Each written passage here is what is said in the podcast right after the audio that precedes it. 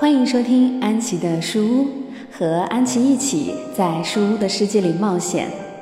她需要勇敢、智慧的小伙伴，赶快加入我们，成为神秘探险队中的一员吧！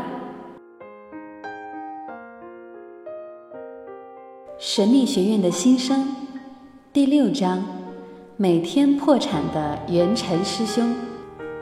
绿草如茵，中间立着一株桂树，亭亭如盖。安琪和秦若英来到桂花树下，若英手一招，一朵桂花落在手上，瞬间冰封，递给安琪说：“这是你在紫薇学院的临时身份证，通过桂阿姨，你可以随时往返书屋和紫薇学院。”桂树摇摇枝叶，姿态优雅地和安琪打招呼。阳光透过树枝，在地上映出斑斓的影子。安琪傻乎乎地举起双手，左右摇晃回应。不过在别人看来，她就像是在做广播体操的伸展运动。安琪边晃边问：“桂阿姨怎么不会说话呀？”秦若英回答：“桂阿姨才修炼了300年，当然不会说话啦。”安琪停下来说：“300年？等等，我有点乱。老乌龟说学校3000年没招新生了，你要是最后一届新生，最少也得3000多岁了，为什么还叫她桂阿姨？最重要的是，你为什么长不大？”秦若英重重地踢了安琪一脚，气鼓鼓地说：“第一，我们现任校长不是什么老乌龟，他叫碧玺，是龙之子。第二，我是在学院出生的，只有10岁，不是你想象的老妖婆。”安琪自知莽撞，连忙转移话题说：“我不是新生嘛，师姐要有诲人不倦的觉悟。对了，咱们不是要问桂阿姨傀儡虫的位置吗？”若英没好气地回答：“桂阿姨不是告诉你了吗？”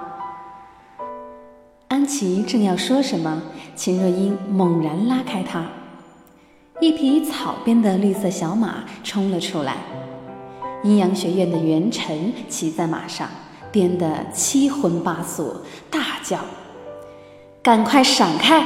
赶快闪开！失控了，撞死不赔！”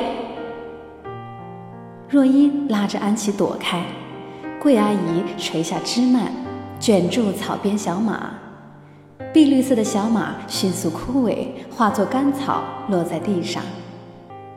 元辰坐在地上喘着粗气，若英过来问：“今天封的第几匹了？”元辰有气无力地说：“我破产了，烂柯博士布置的棋谱马踏八方，实在太难了。”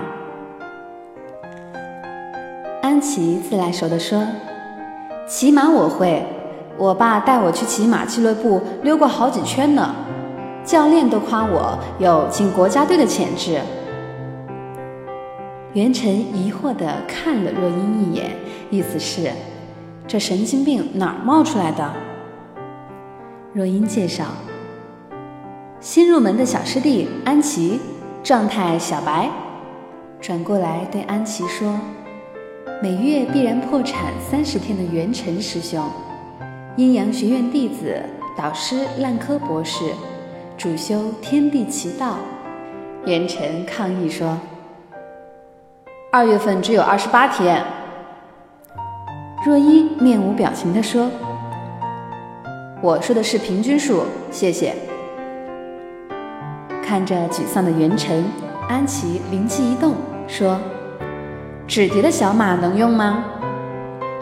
元辰眼睛一亮：“当然能用。”安琪快速地折出一只纸质手工马，元辰手掐法诀，吹了口气，折叠手工马躺在草地上动也不动。元辰泄了气说：“命苦啊，只能忍受百草堂的剥削了。”若英说：“是不是没有点睛的原因？天成说，点睛笔比百草堂的蒲草可贵多了。若英说，我有办法。